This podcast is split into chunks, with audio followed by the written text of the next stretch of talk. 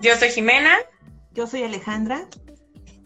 Y estamos en el quinto capítulo de Plática de Tías, que esta vez les queríamos hablar de algo más, este, como más personal. Bueno, es que todos han sido personales, ¿no? Porque hemos hablado desde nuestra experiencia, porque de eso va Plática de Tías, hablar un poco de lo que hemos vivido y cómo hemos sobrellevado diferentes cosas dentro del feminismo y nuestras vidas. Pero esta vez, a razón del 8 de marzo y que cada vez vemos que hay chicas más jóvenes o no tan jóvenes, pero que cada vez más mujeres le entran al todo el feminismo y que a nosotros nos pone muy contentas, pues se nos ocurrió hablar con ustedes de un poco desde nuestra experiencia, cómo fue que le entramos a esta onda del feminismo, cómo nos empezamos a asumir feministas y pues también advertirles qué cosas pueden pasar, ¿no? Cuando te asumes como feministas, cosas buenas, muy buenas, cosas que tal vez no sean tan, tan padres, pero que al final de cuentas se convierten en buenas lecciones. Entonces eso va este quinto capítulo de Plática de Tías por nosotras, por Yacente Señora. Y a ver, Ale, ¿empiezas tú como siempre? Siempre voy primero al ruedo. Pues. ¿O que sé yo? No, no, no, está muy bien, está muy bien. Este, justo como lo dices, ¿no? En este sentido de cómo el reconocernos como feministas ha sido una de las cosas que a mí en particular me ha costado demasiado, ¿no? Cuando yo sabía, ¿no? Yo, yo entendía algunas cosas, estaba inconforme con muchas cosas. Por ejemplo, en este sentido, yo, a mí me gustaba mucho jugar fútbol desde la secundaria, desde la primaria, y de una u otra manera entendía y me veía de una manera desigual frente a mis compañeros, ¿no? No, no, no me sentía aceptada de la misma manera. Y con el paso del tiempo te vas dando cuenta de esas pequeñas violencias, de esas pequeñas pues no, o sea, hasta en este sentido, pues discriminaciones de una u otra manera por, por tu sexo, ¿no? Por tu género. Y llegó un momento en el que cuando pues te, das de golpe con, el feminismo, eh, una de las primeras impresiones que tenía era miedo. O sea, es muy difícil, o para mí fue, en particular para mí fue muy difícil asumirme como feminista. O sea, hasta para ponerlo como en mi biografía, o sea, en esto de las redes sociales, poner que yo era feminista era algo muy complicado. Y con el paso del tiempo he aprendido, ¿no? Y, como bien lo dices, eh, pues yo soy de la periferia, yo soy de Nesa, y el feminismo no es igual al feminismo que se vive en el centro de la Ciudad de México, ¿no? Mis primeras marchas fueron allá, fueron allá en, el centro, en este clásico ya recorrido de reforma, de ya, está del Monumento a la Revolución, y de ahí al centro, ¿no? Pero eh, después de un tiempo, eh, tu propio pensamiento respecto al feminismo va cambiando, ¿no? Tus propias convicciones. Y llegó un punto en el que me asumí como una, una feminista, pero de la periferia, una que es muy diferente a, a una feminista centralizada y es algo que tú y yo hemos platicado, ¿no? En este sentido de cómo vemos y entendemos el feminismo desde otras perspectivas.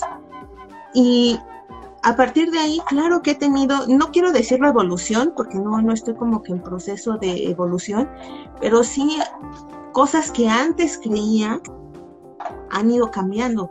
Y también cosas que no pensaba que yo iba a comulgar con ellas, también se han, se han visto afectadas. Por ejemplo, en un principio te manejan el, el término de la sororidad y que y en un principio te lo crees que pues tienes que ser amiga de todas las mujeres del mundo, ¿no? Y yo así lo asumía en un principio, yo decía, no, yo tengo que llevarme súper bien con todas las mujeres, ¿no? A mi alrededor y me tengo, y tenemos que ser amigas, y yo me tengo que llevar súper bien con todas ellas, pero llegó un punto en el que dije, no, o sea, la sororidad, ¿en qué está basado, no? O, qué términos, yo no tengo que ser amiga de todas las mujeres. Tengo que respetarlas, por supuesto. Tengo que siempre tener una postura política de nunca estarle tirando a una mujer, ¿no? No hablar mal de ella, de su vida sexual, de lo que sea, de sus decisiones, pero no tenemos que ser amigas, ¿no? No todo el tiempo yo tengo que llevarme bien con todas, con todas las mujeres. Y cositas así, cositas así se han ido, eh, han ido cambiando. Igual, en un momento cuando te asumes feminista, si hay cierta lupa sobre ti. O sea, si sientes una cierta presión respecto a lo que tienes que ser, y no solamente lo que tienes que ser, sino lo que debes de ser como feminista, ¿no? Y parece que te ponen en un pedestal, pero ese pedestal no es como de admiración, sino es un banquillo de los acusados, ¿no? Y te conviertes en una persona totalmente observada, ¿no? De todo lo que haces todo lo que haces, tiene que asumirse en, sus estatutos, o sea, ya no eres una persona ya dejas de serlo, ¿no? Hasta cierto punto y ya te vuelves como algo criticable, ¿no? Todas tus acciones son criticables. Sí, o sea, yo tengo que comer, o sea, y en hasta este punto, ¿no? O sea, yo tengo que ser intachable. Intachable. Sea, yo no puedo equivocarme, yo no puedo a lo mejor decir un comentario misógino que luego se me sale, ¿no? O sea, de que o sea, de repente estoy viendo el fútbol o estoy viendo o estoy escuchando algo y se me sale, ¿no? De la nada.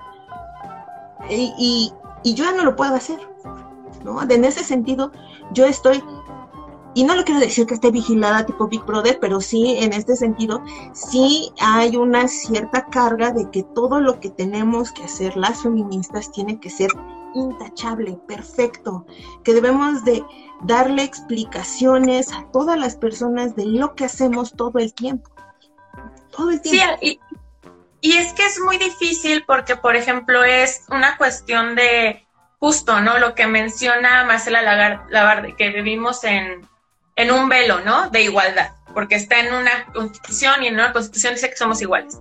Y cuando ya te asumes feminista, es, ah, o sea, tú eres una crítica de, entonces no puedes hacer nada de lo que estás criticando, ¿no? Y se les olvida que nosotras también crecimos en esta sociedad y la sociedad es altamente patriarcal y nosotros estamos educados de eso, ¿no? Entonces, hay cosas, y obviamente también no somos perfectas, somos seres humanos, y esta cuestión de la crítica constante, ¿no? De tú debes ser de esta manera, ¿no? A mí lo que me ha pasado mucho es que puedo estar en cualquier lugar, de, tomando una cerveza, un café, y de repente ya siempre se me empiezan a, a decir, oye, pero tú qué piensas de esto, oye, pero tú cuando, tú qué piensas de esta chava que hizo esto, ¿no? Como, y tú así de, ¿qué? ¿Qué? O sea, ¿qué está pasando, no? Obviamente tenemos una opinión, ¿no? Obviamente también una cuestión de asumirte feminista es que si estás en constante investigación más como nosotras que nos gusta la investigación, ¿no? Todas tienen que ser así. Pero me refiero que sí está en constante reflexión, ¿no? Y conocimiento, etcétera. Pero eso no te hace hacedora de todo y de, y de que tienes que ser intachable, ¿no? Yo creo que ese es un peso y que lo ves ahora que parece que las feministas somos los Avengers, ¿no? O sea, te ponen los comentarios, ¿dónde estaban las feministas en la, en la toma de Actial? Y tú así de, yo todavía ni nacía, güey. Y, y aún así, aún así somos críticas de esas cuestiones, ¿no? De lo de Atenco. Sabemos qué pasó en Atenco, sabemos que hubo violaciones, que no ha habido justicia para las mujeres de Atenco y tenemos una opinión al respecto, etcétera, etcétera, pero, o sea, dices, bueno, ¿y, qué hicieron ustedes, no? Sí, porque luego es el clásico, y, y, como bien lo dices, ¿no? ¿Y dónde estaban las feministas cuando pasó?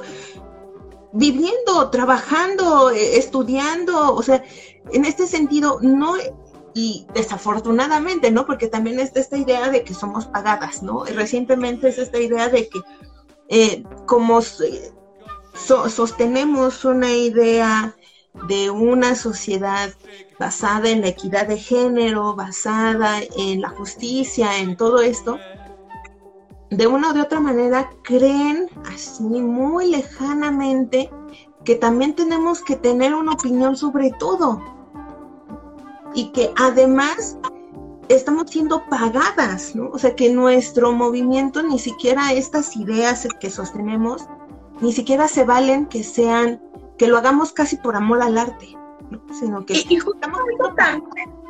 es muy fuerte, ¿no? Porque porque no nos creen capaces de crear un movimiento apartidista, eh, con teoría, con retórica, O sea, es, también nos están diciendo que es imposible que tantas mujeres se movilicen por una organización que no tenga nada que ver con partido, en una, una organización horizontal, ¿no? Entonces, sí es un insulto, porque es así de, bueno, nosotras nunca nos pagaron, nosotros no llegaron y dijeron, oye, este es el feminismo y te tienes que ir a manifestar y tienes que tener estas ideas.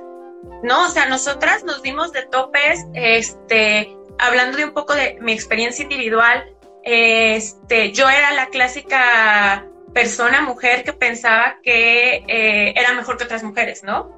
Que yo no iba a ser el estereotipo de mujer.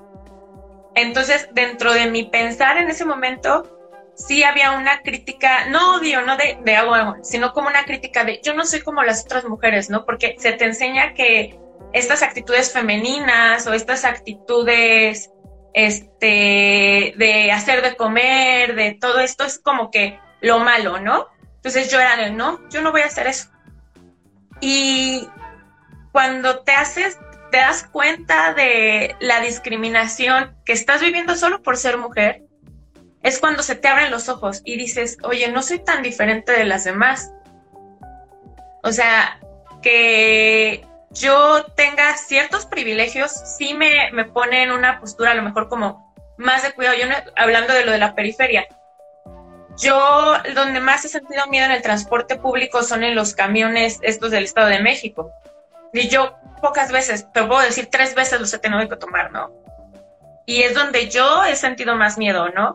Y me pongo en, en, tus zapatos, digo, bueno, Ale los ha tomado muchísimas veces, ¿no? O sea, tan solo el lugar donde vives te da ciertos privilegios y te permite cierta soltura en muchas cosas, ¿no? Entonces, sé que para muchas mujeres es difícil darse cuenta que son discriminadas y que están, pues, desvalorizadas en su día a día porque es algo muy fuerte, ¿no? Es algo que te enfrentas y, y doloroso, ¿no? Saber que hasta tu familia, tus amigos no son las personas que tú les estabas dando ese lugar de importancia, ¿no? Entonces, pues sí, al principio te, te cuestan, te cuestan, no amistades, porque al final de cuentas, si no hay una evolución o un cambio, una transformación de tus amistades contigo, realmente no eran tus amigos, ¿no? O sea, sí hay como una cuestión de cambio colectivo, cambio individual, y te ves enfrentada a muchas de esas personas que pues quieres, ¿no? Y o aprecias, y tomas decisiones también. Entonces, en ese caso, este, pues sí, el feminismo te podría decir que sí, sí quita bastantes cosas de prejuicios, también te ves enfrentada a ti misma, a todo lo que tú pensabas, a, decir, yo también fui una, una, mujer misógina y como dices, te, te puedes seguir saliendo y de repente dices, ay no. O sea, como ese chiste de, luego voy criticando a las mujeres de cómo se visten y de repente yo misma me contesto, ¿no? Bueno, ¿a ti qué? Sí. O sea, es una cuestión constante, es una reflexión y de asumir tampoco que no eres perfecta y que vas a seguir regándole en muchas cosas y que justo dentro del feminismo también hay muchas disputas y muchas formas de ver el feminismo, la vida, etcétera, que están fuertes. Entonces, que hay veces que, que no hay reconciliaciones, porque como dices, ¿no? O sea, simplemente son formas de pensar y no tenemos que ser amigas de todas. Simplemente la cuestión de la sororidad eh, bien establecida es que no de entrada vas a llegar mentándole madres a las mujeres ni diciendo, o sea, simplemente es una cuestión de hay que dejar esta competencia innata que nos establecieron y tratar de tener relaciones propiamente sanas de colectividad y de ayuda, de entendernos. Pero eso no significa que vas a aguantar violencias de otras mujeres, ¿no? O que vas a dar tu, tu estabilidad emocional por los problemas de otras mujeres, ¿no? O incluso algo más fuerte, no, no estás obligada a responder por todas las mujeres. O sea, es una cuestión que creo que, que más en estos casos en los que Ale y yo nos hemos visto pues más cerca de, de muchas mujeres que no conocemos en persona y nuestras ganas de ayudar porque son reales, son reales nuestras, como, con, es decir, yo si pudiera, podría tener un, refugio para mujeres, ¿no? Y, podríamos tener y ayudarles con la situación este, psicológica, con los avances de sus, de sus denuncias, etcétera, etcétera. Pero pues tampoco nosotros tenemos todas las herramientas, ¿no? Y eso es muy, muy difícil cuando te enfrentas, te vas enfrentando a tantas cosas y a tantas problemáticas. Y creo que no hay ni un día que, al menos yo, que sienta que las cosas estén mejorando para las mujeres en ese sentido. Lo que ha mejorado somos nosotras. O sea, es la realidad. Yo creo que nosotras como mujeres hemos abierto los ojos y eso ha hecho que hagamos más ruido colectivamente pero y eso nos ha alimentado el espíritu y nuestras relaciones sociales y de amor con otras mujeres, pero realmente institucionalmente en la sociedad no ha habido gran cambio, ¿no? Vean, no, no necesitamos, ustedes lo saben, ¿no? Ver los comentarios, ver las estadísticas de violencia, escuchar a otras mujeres hablar de que siguen sufriendo acoso laboral, eh, callejero, que niñas siguen siendo violadas, o sea, que hombres siguen este, libres a pesar de que cometieron grandes delitos. Hay uno que, este, este Salgado Macedonio, o sea, va a ser, va a ser candidato, ya es candidato, ya lo aceptaron. Entonces, esto es como un reality check de que, de que tenemos mucho por delante, ¿no? Yo creo que sí las cosas han cambiado, pero en nosotras. Y eso claro que va a ir haciendo que vayan cosas eh, transformándose, ¿no? Pero pues también hay que, hay que ser realistas en el momento en que nos encontramos.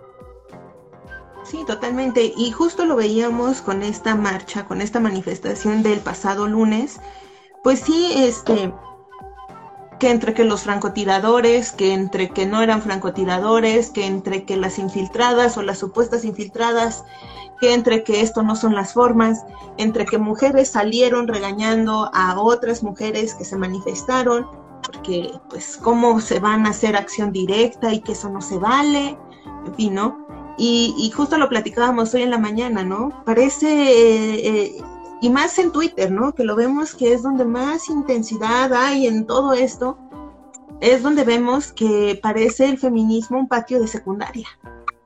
O sea, en este sentido, porque como bien lo dices, ¿no? La violencia está ahí, las estadísticas están ahí, las cifras de lamentables feminicidios ahí están.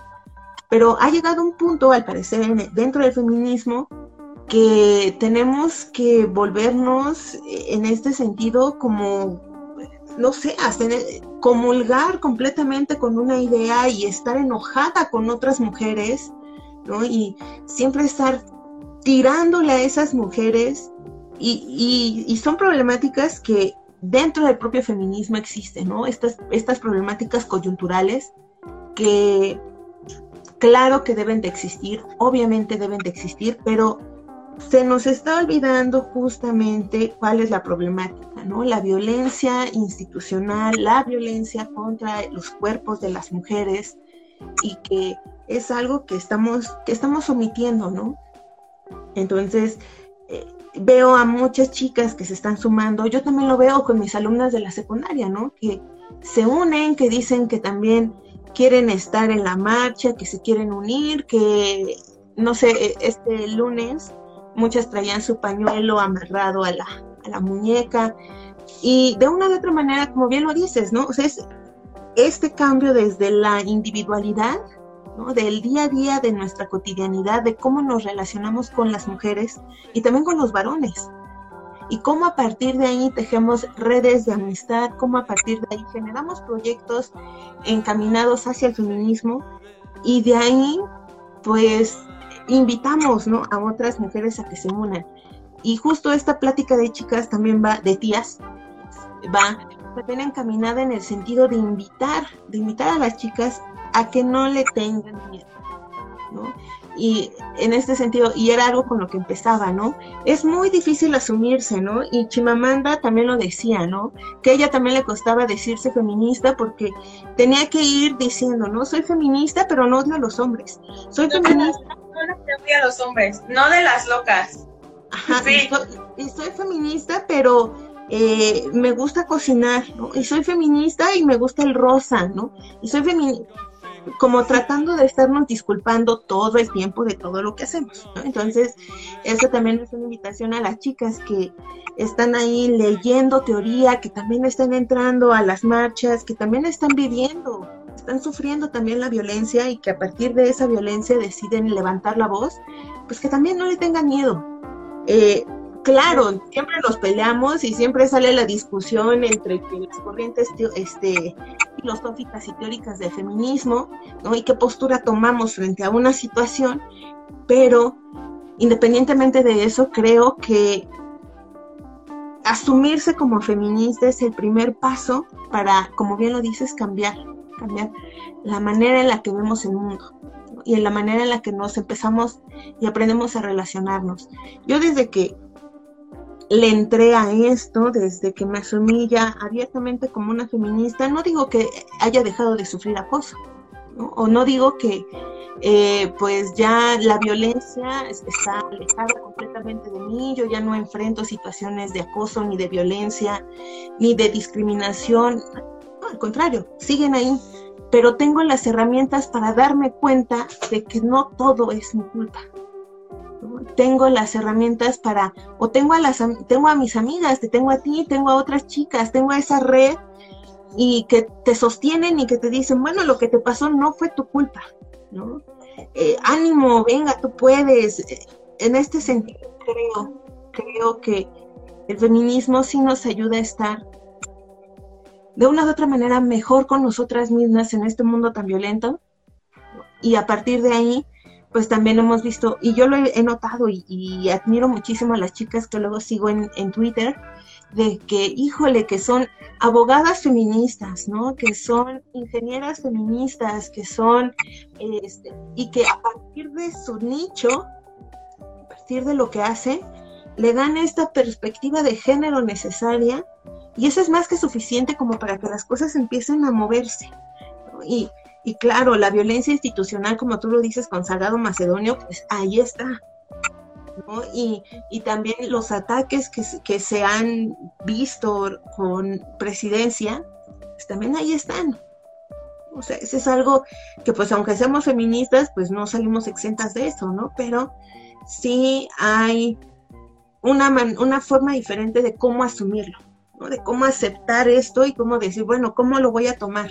qué acciones voy a tomar. Y un ejemplo tan claro fue esto del mural, ¿no? Bueno, que este muro, supuestamente un muro de la paz, pero que al final terminó siendo un monumento, ¿no? Y un, memorial al dolor. Y cómo las mujeres, eh, eh, todas estas mujeres feministas tomaron esta acción directa de presidencia y del gobierno de la Ciudad de México y lo modificaron, ¿no? Y lo cambiaron y lo volvieron de otra manera y, y, les aplicaron en este sentido su perspectiva, una perspectiva de género y un feminismo. Ayer rompieron, bueno, no sé si ayer o antier, rompieron la antimonumenta allá en Yucatán. ¿También en Morelia la rompieron? Y que rompieron y que la tiraron y que ahí estaba, ¿no? Y cómo las mujeres fueron otra vez, ¿no?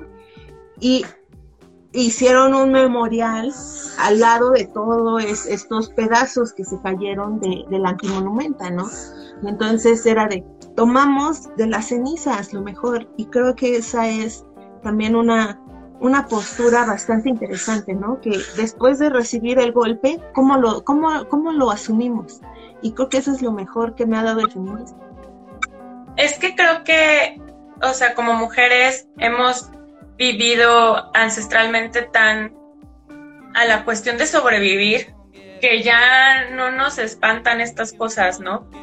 O sea, ahora lo que tenemos, como dices, son estas herramientas, estas redes de apoyo que es, oigan, tiraron eso, no, pues vamos, oigan, está, es, está este muro, ¿y qué vamos a hacer? Pues hay que hacer, este, hay que poner los nombres de, de las mujeres que, víctimas de feminicidio, ¿no? O sea, siempre este cambio de estar nosotras buscando estas maneras, ¿no? De hacernos presentes, porque la verdad es que pobres a los que les molesta esto del feminismo, porque esto no se va a parar. Y cada vez y cada año somos más mujeres que, que nos asumimos como feministas y que realmente, o sea, a lo mejor en tu círculo social hay un ataque, ¿no? Porque siempre es como de, ay, ya vas a ser como esas viejas y no sé qué.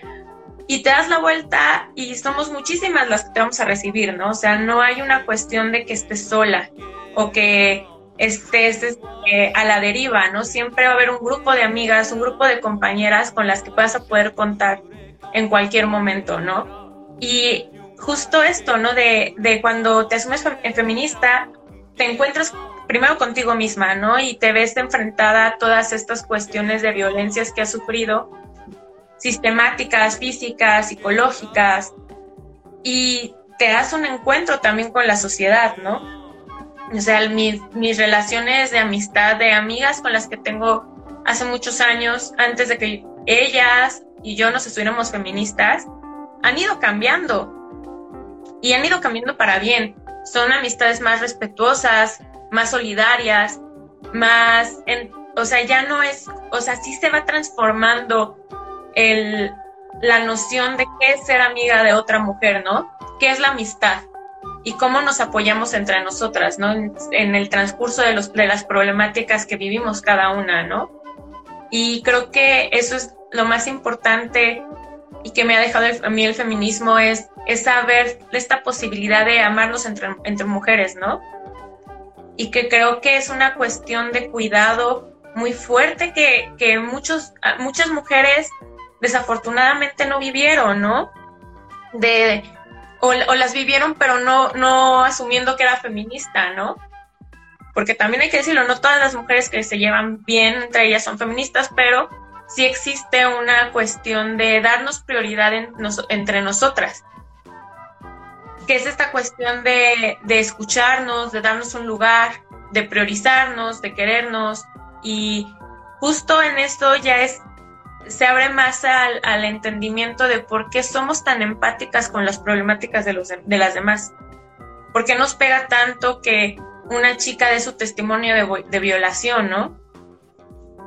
Y, o, o, una mamá o un papá de que su hija fue víctima de feminicidio, ¿no? Nos sentimos sentimos, o sea, no, no somos parte de su dolor, pero lo sentimos, ¿no? Y los acompañamos. Y yo creo que es, esto es algo que no tienen, no han tenido muchos movimientos sociales y es por eso que es tan apasionante en este sentido el feminismo, ¿no? Porque es muy abrazada, o sea, es una cuestión de que sé que no es, o sea, la gente piensa que eso de de yo sí te creo, es como de, ah, sí te creo, no, es que en verdad, o sea, es algo en serio de que está el acompañamiento ahí, ¿no? De que no vamos a dejar que, que te sientas triste, que no vamos a dejar que sientas que es tu culpa. O sea, estamos aquí todas contigo, ¿no? Y eso es lo que también hace que el movimiento esté creciendo, ¿no? Y como dices, nosotras siempre decimos, las el feminismo siempre va a ser, para, para mi punto de vista, para las más jóvenes. Es decir, lo que estamos nosotras luchando ahorita va a ser lo que les heredemos a las niñas. Lo que ellas luchen, ellas les van a heredar a las niñas que todavía no nacen. Y así nosotras heredamos la lucha de otras mujeres, ¿no? Entonces, a mí me gusta pensar eso porque digo, si nosotras estamos pasando en este momento, viviendo ahora lo que otras generaciones no vivieron, que fue la, es la violencia por redes sociales, el ciberacoso, este, la infiltración de fotografías, etcétera, etcétera. Nosotros lo estamos viviendo y lo estamos protestando para que las siguientes generaciones no lo tengan que vivir. Claro. Y obviamente va a haber otros retos, otras cosas de las que hay que hablar. Por ejemplo, antes la cuestión de los anticonceptivos, ¿no? Que ahora nosotros podemos ir a lo mejor a una farmacia la mayoría de las mujeres, porque también recordemos que no todas las mujeres aún tienen acceso a anticonceptivos, pero un gran número de mujeres podemos ir a una farmacia y comprar condones, pastillas anticonceptivas, etcétera, ¿no? Y esto es algo que pelearon las mujeres hace 20 años, 30 años. antes. Entonces somos herederas de las luchas de las mujeres y nosotros vamos a heredarles la, la lucha, nuestros, los beneficios que hemos, no, no los beneficios, porque son nuestros derechos, ¿no? Beneficios es como si fuéramos beneficiadas, no. Los derechos que merecemos las mujeres. Claro. Totalmente. Y, y justa, o sea, y, y comulgo con todo, con todo lo que mencionas, porque, híjole, a veces a todos estos medios de comunicación, a todos estos, eh, en este sentido, a todas estas personas que comentan en Facebook, a veces se les olvida que esto no nada más es para nuestro beneficio personal. A veces se les olvida que estamos luchando por derechos de una de un grupo mayoritario en algunos casos son las mujeres. Y se les olvida, ¿no? Piensan que estamos sacando un beneficio personal a partir de la lucha del feminismo, cuando no es así. Cuando a partir del feminismo nosotros estamos trabajando para la colectividad. Y por eso cuando pasan esto de que rompen algo, queman algo, decimos, fuimos todas, porque todas estamos asumiendo en este sentido la colectividad de pertenecer al feminismo. ¿No? Y cuando tratan como de, es que ellas son buenas feministas y ustedes son malas feministas, no, somos iguales. Esas mujeres que hicieron el mural, ese memorial de las víctimas de feminicidio, al día siguiente estaban marchando, eran las mismas. Y es algo que parece que todavía no, no, no lo asumen los, los chicos que luego opinan. O sea, como que dicen, es que cómo es posible, ¿no? Que haya feministas buenas que hagan cosas increíbles de performance y lleven flores y haya otras que son unas, este, rompe todo y son unas bandas. Somos las mismas, las mismas, pero hemos adoptado nuevas y, estamos en constante como que viendo a ver cómo, cómo le entramos a esto, ¿no? ¿Qué hacemos? ¿Cómo innovamos? ¿Qué llevamos? ¿Qué no llevamos? Y creo que es algo que, que a veces se les olvida y que lo he leído en muchísimos comentarios recientemente, ¿no? Es que estas son las buenas feministas, estas son las malas feministas, no, no hay. Y también en este sentido es también hasta en el, no vamos a hacer las cosas del modo en el que tú quieres que las hagamos, ¿no? Porque a veces es más como de el enojo de los varones de decir, oye, es que ¿Cómo salen y hacen esas cosas? Bueno, no las hacemos para tu agrado, no es algo que a veces se les olvida. No vamos a hacer las cosas del modo en el que ustedes quieran. Y eso es, y creo que también esto duele muchísimo porque muchos varones son educados al sentido de que las mujeres pues somos delicadas, somos calladitas, somos bien portadas, no hacemos desorden, no subimos, no alzamos la voz, no siempre estamos calladitas. Y pues cuando ven que salen, que rompen, que, que queman, híjole, yo creo que también hay un sentido ahí muy psicológico respecto a cómo los varones asumen cosas que no les gustan ver, ¿no? Y cómo la misoginia también está ahí muy, muy, muy, muy, muy, muy infiltrada en la forma en la que asumen una, una protesta. ¿No? O sea, les, les encanta a los varones ver pelearse en el campo de fútbol. Les fascina, les fascina ver una pelea entre dos equipos de béisbol. Les fascina ver las peleas del Canelo. Les encanta ver la NFL y ver cuando hacen una tacleada impresionante y hasta la ven en Phantom. ¿no? Y, o sea, en este sentido, les fascina la violencia. O ver películas de, de este, eh, por ejemplo, duro de matar 200. Tienen fotos de la máscara de B de Vendetta y andan comentando que vándalas y que y es así, ¿has visto? Son fans de los Joker, ¿no? O sea, todos se creen el Joker. Sí, Punk y comentan cada cosa que dices, oh, o sea, no hay concordancia entre lo que dicen que les gusta y con lo que están viendo. Lo que les molesta es que somos las mujeres los que lo estamos haciendo, la verdad. Exactamente. Que, que las mujeres estemos tomando las calles, que las mujeres seamos las que estamos siendo como los hombres que ellos admiran. así de, ay, es que este, hay hombres que, eh, por ejemplo, este, el de V de Vendetta del cómic, ¿no? La máscara y no sé qué, nadie sabe quién es. Salen morras encapuchadas y no sabes quiénes son.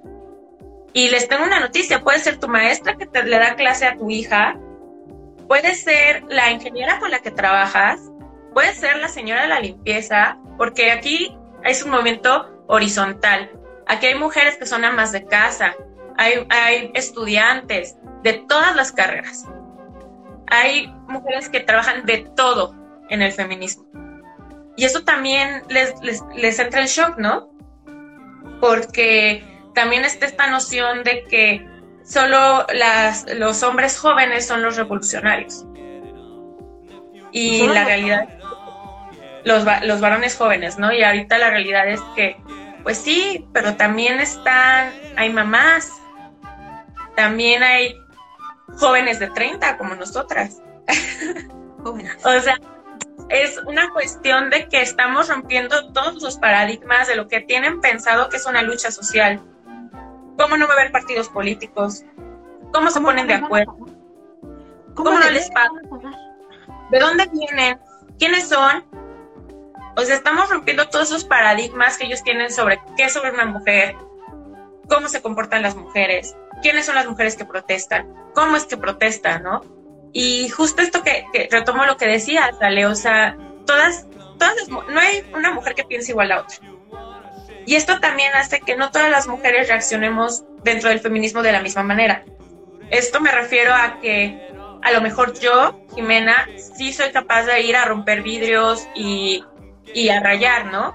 pero a lo mejor una compañera amiga mía dice, yo estoy, yo no, no, no siento que eso esté mal, pero yo no puedo, ¿no? O sea, a mí me da miedo o simplemente no, no me gusta, ¿no? Pero yo salgo a marchar o yo hago un performance o este, o en mi trabajo, ¿no? Porque también hay que hablar de estas mujeres que a lo mejor en, este, que pues nunca han ido, nunca han estado cerca de un movimiento social y que a lo mejor en su núcleo social hasta no se habla de esto, ¿no? Y cuando les preguntan, oye, tú eres feminista, y la primera vez que dicen, sí, yo soy feminista, y empiezan a hablar de eso en su círculo social, también es una manera de aportar al movimiento, ¿no? Entonces yo sí creo que todas desde nuestras trincheras aportamos y que todas son maneras válidas de luchar. Y nos debemos respetos unas a las otras y como dices, ¿no?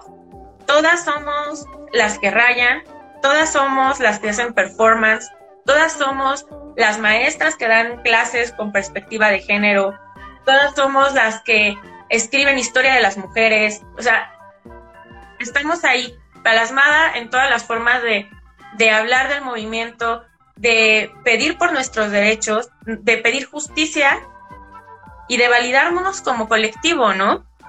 Porque eso también, y justo lo hablaba con una amiga hace poco, ¿no? Eh, la cuestión del empoderamiento que está, es algo muy interesante que a lo mejor eh, podemos hablar todo un programa de eso, de cómo los el, capitalismo tomó el empoderamiento y nos lo vendió. Y el empoderamiento que nos venden es el que te hace pensar que la que te empodera solamente es, es una cuestión personal. Yo me empodero. Yo soy eh, líder de una empresa, yo soy una mujer empoderada y la realidad es que el empoderamiento debe ser colectivo. No, no eres tú una mujer empoderada por tener una empresa. Más bien, tenemos que empoderarnos entre todas para que ninguna mujer tenga discriminación de ningún tipo, para que ninguna mujer sea abusada sexualmente, para que ninguna mujer tenga que pasar diferentes tipos de violencias, ¿no? pero es cómo se maneja el capitalismo y cómo toma el concepto ahora de sororidad. Y ves las marcas tipo CNA vendiendo playeras sobre sororidad, tenis morados, chamarras moradas, Bershka, Zara, todos, o sea, nos están, nos están, toman algo, nos lo venden y ya se desequilibra todo el movimiento, ¿no? Porque no somos algo que se pueda vender, y aguas, no estoy, no estoy diciendo de las chicas que son feministas y que hacen sus productos o que hacen, no, no, no, o sea, eso es otra cosa. Yo estoy hablando de estas grandes empresas que jamás venderían eso si no supieran que es vendible. Claro. Es la, o sea, es eso, ¿no? O sea, cuando CNA hace 10 años iba a vender una playera de, de sobre feminismo y sororidad? No, lo hizo hasta que tuviera un eh, tuviera un marketing, hasta que tuviera mujeres que lo fueran a comprar, ¿no? Entonces ya nuestra decisión como consumidoras es no consumirles esas clases de marcas porque se están burlando de nosotras. Bueno, yo sí lo veo, yo veo que se están aprovechando del movimiento y nos están vendiendo algo que no les pertenece. Sí, totalmente, totalmente. Y no sé, eh, te digo, esto, esto nos lleva como a, múltiples puntos, a múltiples lugares, ¿no? A, múltiples discursos. Lo que sí, y, quiero, y quiero volver a retomarlo, es en este sentido, el que a ustedes chicas que apenas le están entrando al feminismo, que no le tengan miedo, ¿no? Que no tengan miedo de decir, híjole, es que ya no voy a ser atractiva para los hombres y ya no voy a conseguir a nadie que esté conmigo. No, al contrario. No, va, va el hombre que tenga que estar va a estar. Y los que no tengan que estar no van a estar y se van a ir. Y van a argumentar un, un sinfín, sinfín de cosas. Pero la realidad es de que no debería, no debería de ser como, en este sentido, lo del famoso carnet. Deberíamos de estar como cumpliendo expectativas de ser o no feministas. Eso yo creo que es uno de los puntos más, más importantes que quiero, quiero eh, abordar y, que, y recalcarlo. No tenemos, no le debemos nada a nadie respecto a nuestra decisión política, filosófica, teórica de ser feministas porque también eh, en este sentido el feminismo también es una teoría, también es una filosofía, y también es una postura política y una postura de vida, ¿no? Leer mujeres, ¿no? Tomar la decisión de solamente leer mujeres, de compartir contenido de mujeres, de leer, eh, de compartir las fotografías de mujeres, de ver películas hechas por mujeres, seguir a guionistas mujeres, ilustradoras mujeres, eso es una postura política muy fuerte. ¿No? Porque yo antes de entrar al feminismo no leía mujeres, ni siquiera tú y yo en la facultad las leíamos. Gisela, a lo mejor está Gisela Bongosa y ya, se acabó, ¿no? Y Pilar, o sea, en este sentido, historiadoras mujeres, por favor.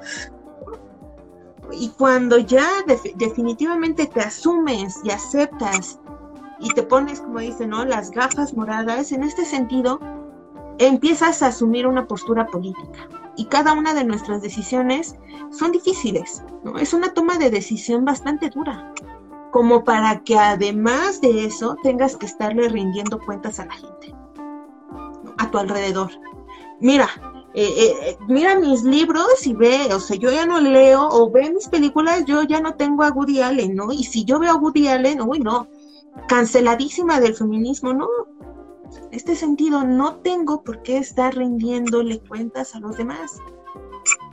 Y eso es algo que, que sí quiero recalcarlos, ¿no? Porque, y justo con esto empezábamos, ¿cuánto nos están achacando todo el tiempo? ¿Cuántos milagritos nos están queriendo por colgar? Cada que sale un abusador, a ver, ¿y ustedes qué opinan de este abusador? ¿Le van a dejar de hablar? ¿Van a dejarle de hablar a este abusador?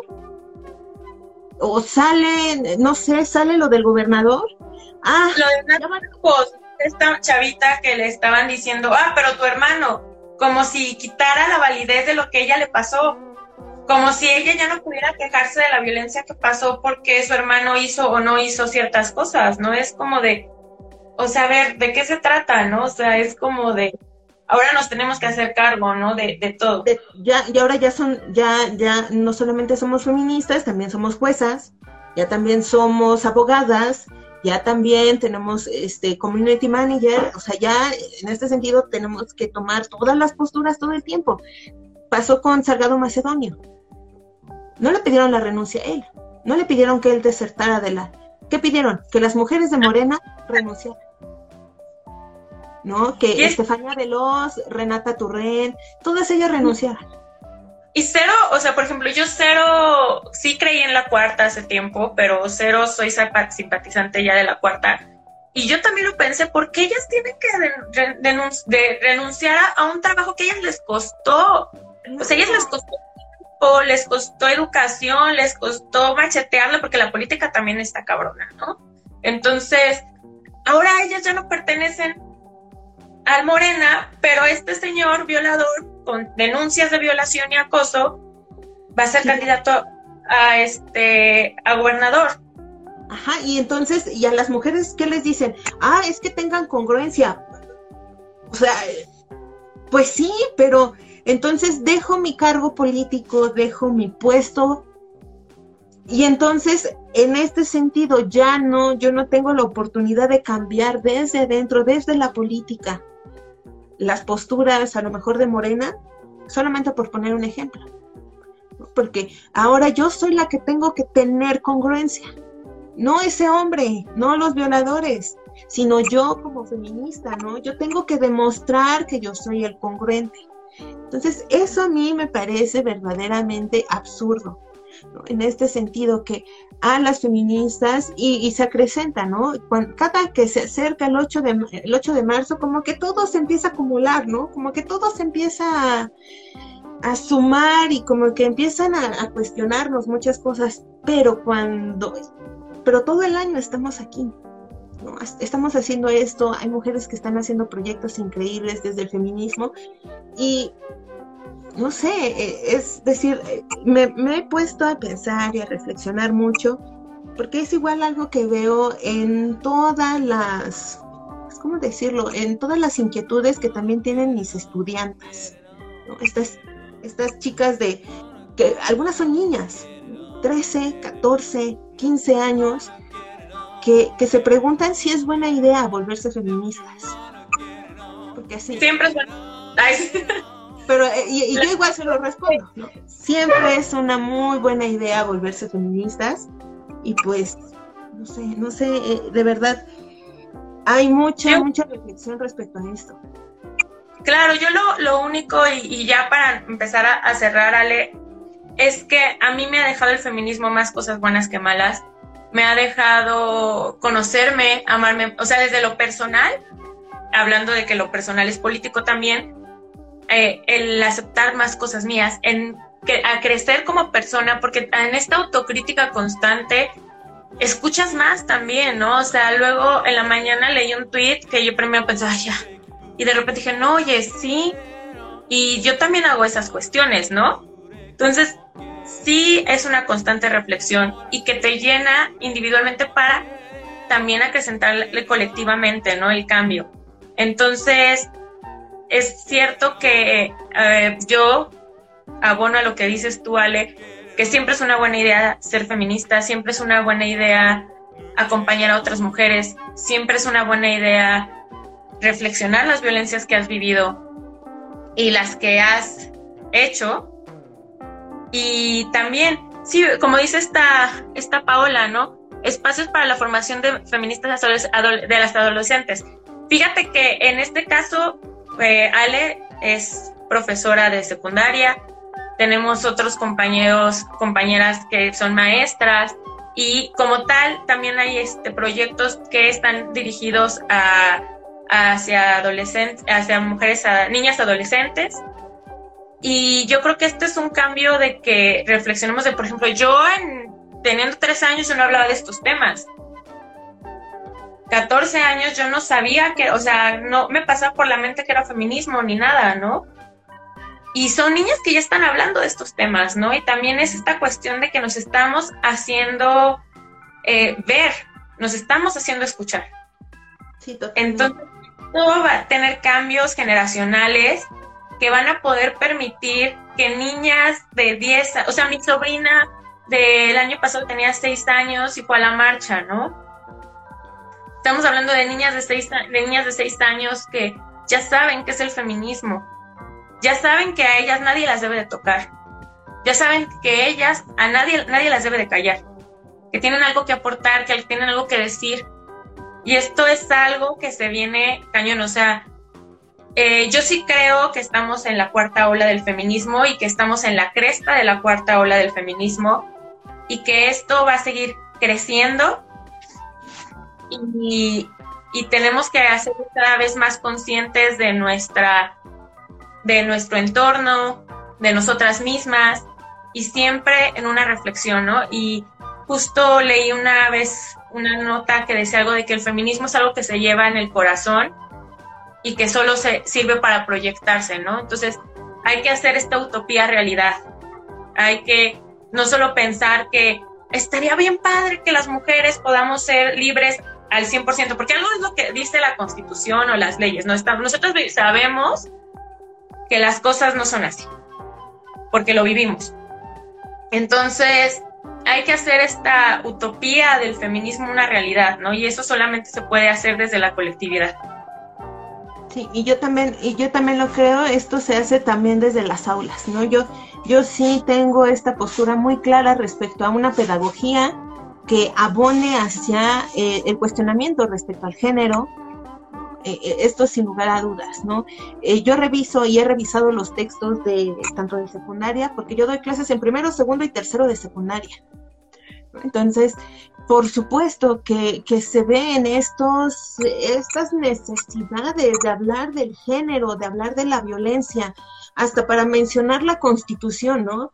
Cuando veíamos la constitución de 1857 y decían libertad para los ciudadanos, y les decía, ojo, para los hombres. Porque hay que entender, eh, o sea, las cosas se tienen que decir así, ¿no? Y mis alumnas se quedaban pensando así de, sí, esa constitución de 1857 era ciudadanos hombres. Sí, porque las mujeres no eran ciudadanas, no eran consideradas ciudadanas entonces. Y entonces, y, en este bimestre voy a ver con, los chicos, justamente este bimestre que va, va a empezar, vamos a ver y va a terminar con el voto femenino. Entonces yo les decía, hasta este momento, hasta la década del siglo XX, las mujeres nos convertimos en ciudadanas de primera, al menos para votar y ser votadas, chicas. O sea, ya vimos 300 años que votaron la primera vez. no, así, no es lejos, ¿eh? Y yo les dije, miren, cuando vimos el porfiriato y veíamos las escuelas, ojo, escuelas para hombres. También hay que aclararlo. Y solamente podían estudiar hombres. Y entonces mis alumnas se quedaban pensando y les decía, sí, porque para ni siquiera para ser médicos. Y les contaba esto, ¿no? Para ser médicos se les prohibía a las mujeres, hasta Patricia, hasta este, a la, hasta la doctora Montoya, ¿no? Y se les prohibía ¿por qué? porque decían que las mujeres teníamos un carácter muy débil para ver la sangre. Entonces mis alumnas se quedaban, de verdad en las clases se quedan así pensando de qué, qué, o sea, en este sentido, ¿cómo? Y les digo, esta es la historia. Es una historia androcéntrica, por supuesto. Es una historia que relata lo, las cuestiones de los hombres, por supuesto, claro que sí. Pero es algo que se tiene que cambiar. Y es, y, y siempre trato de que sea una cuestión reflexiva con mis alumnas de decir, este es un momento, chicas. Estamos estudiando lo que pasó hace 500 años, 300, 100 años, pero ¿qué van a hacer ustedes para cambiarlo? Entonces, sí, estoy completamente de acuerdo con lo que dice Pau, ¿no? Eh, hacer más espacios de reflexión para las adolescentes. Y también era, cuando fue lo del 8 de marzo, empecé las clases con mis alumnos y les dije, yo soy una mujer privilegiada de tener 30 años y no formar parte de las estadísticas de un feminicidio. y, y, así empecé las clases con mis alumnas el 8 de a mis alumnos, ¿no? Y entonces, pues también es chamba de ustedes, que no estén normalizando violencias, que también ustedes estén trabajando constantemente en no repetir estas violencias, a quienes están viendo, qué influencers siguen. Es decir, también esto no nada más es trabajo de las mujeres, también es trabajo de los hombres. Entonces, estoy totalmente de acuerdo en este sentido de, pues, crear más espacios para la formación feminista de las adolescentes, por supuesto. Y es necesario y se está haciendo, se tiene que hacer más. Y justo que es todo esto, ¿no? Nosotras nos merecemos mucho, o sea, nos, nos estamos en deuda con nosotras mismas. este, merecemos ser nombradas, nombrar a otras mujeres. Como dice Ale, la postura política de nosotras es priorizar a las mujeres. Que si compro algo va a ser algo hecho por una mujer. Que si voy a leer algo voy a priorizar el, este tema escrito por mujeres. Que si voy a ver una película voy a priorizar ver las películas hechas por mujeres. Y para mí es una forma de vida que me ha dejado desde hace años. Yo puedo decir que pues ya voy casi para los 10 años asumiéndome feminista ¿sí? Bueno, no sé, más o menos. El caso es que es que este, ahí vamos, cada vez veo más chicas, más mujeres eh, que antes escribían en esto del 8 de marzo, ay, pero ya tenemos igualdad. Y ahora ellas comparten, van a las marchas, comparten estas estadísticas, también dicen, ya voy a borrar a todos los que se quejen del feminismo. Y es reconfortante, ¿no? porque quiere decir que esto va llegando cada vez a más mujeres y siempre, siempre va a ser una buena decisión asumirte feminista y reflexionar y ver tu vida dentro del feminismo. Entonces, ya casi me desaparezco porque no prendí la luz. estoy con la ventana y pues nada, pues gracias por escucharnos en vivo y acuérdense que escuchen nuestro podcast este, de Ya Siéntese Señora, la primera temporada y Plática de Tías, esto que estamos realizando. Eh, Instagram ya nos avisó que podemos hacer ya llamada grupal, entonces estamos pensando próximamente invitar a otra compañera, a otras invitadas para que reflexionen con nosotros ciertos temas y esperemos que pronto regrese Ya Siente Señora con su formato normal para la segunda temporada que extrañamos mucho hacer. Y pues nada, este, mándenos sus comentarios, sus mensajes, Muchas gracias a las nuevas chicas que nos están siguiendo este, por aquí y este, este también es su espacio del tema que quieran que hablemos, reflexionemos, déjenos sus comentarios y pues nada, este, Ale, no sé si quieras agregar algo al final. Este, lo único que quiero agregar es de que si están pensando volverse feministas, no lo duden más. Esa es mi invitación. Si tú, chica de 13, 14, 15 años, estás dudosa de ser o no feminista, la respuesta es sí. Sí. Y pues aquí estaremos las tías para darte la bienvenida, para platicar, pero también para aprender, también para aprender de la experiencia de estas jóvenes. Yo me lleno de energía y de vitalidad cada vez que escucho a mis alumnas y pues en este sentido, siempre si están pensando volverse feministas, la respuesta es sí. Háganlo. Y recuerden que en nuestro perfil está nuestro Linktree y en ese link pueden ver todo el contenido que hemos hecho. Unas cosas obviamente no están porque no caben, pero sobre todo tenemos un Google Drive con lecturas feministas. Eso es para descarga que le hemos ido abonando nuevas lecturas que hemos encontrado. Eso siempre está en cambio y pueden descargarlo. Y pues también vean lo que hemos platicado, dónde hemos ido, que nos han invitado para que pues más chicas les llegue pues las palabras de estas humildes, humildes feministas. y... ¿Mande? Que humildes servidoras del feminismo. Así es, pero mira, ya que sí ya no me veo. Pero bueno, entonces, muchas gracias por escucharnos. Eh, escuchen nuestro podcast, ya saben todo eso. Síganos en Facebook, en Twitter, por favor. Y pues nada, yo soy Jimena. Yo soy Alejandra. Y muchas gracias a todas y a todes y a todos que nos escucharon. Bye.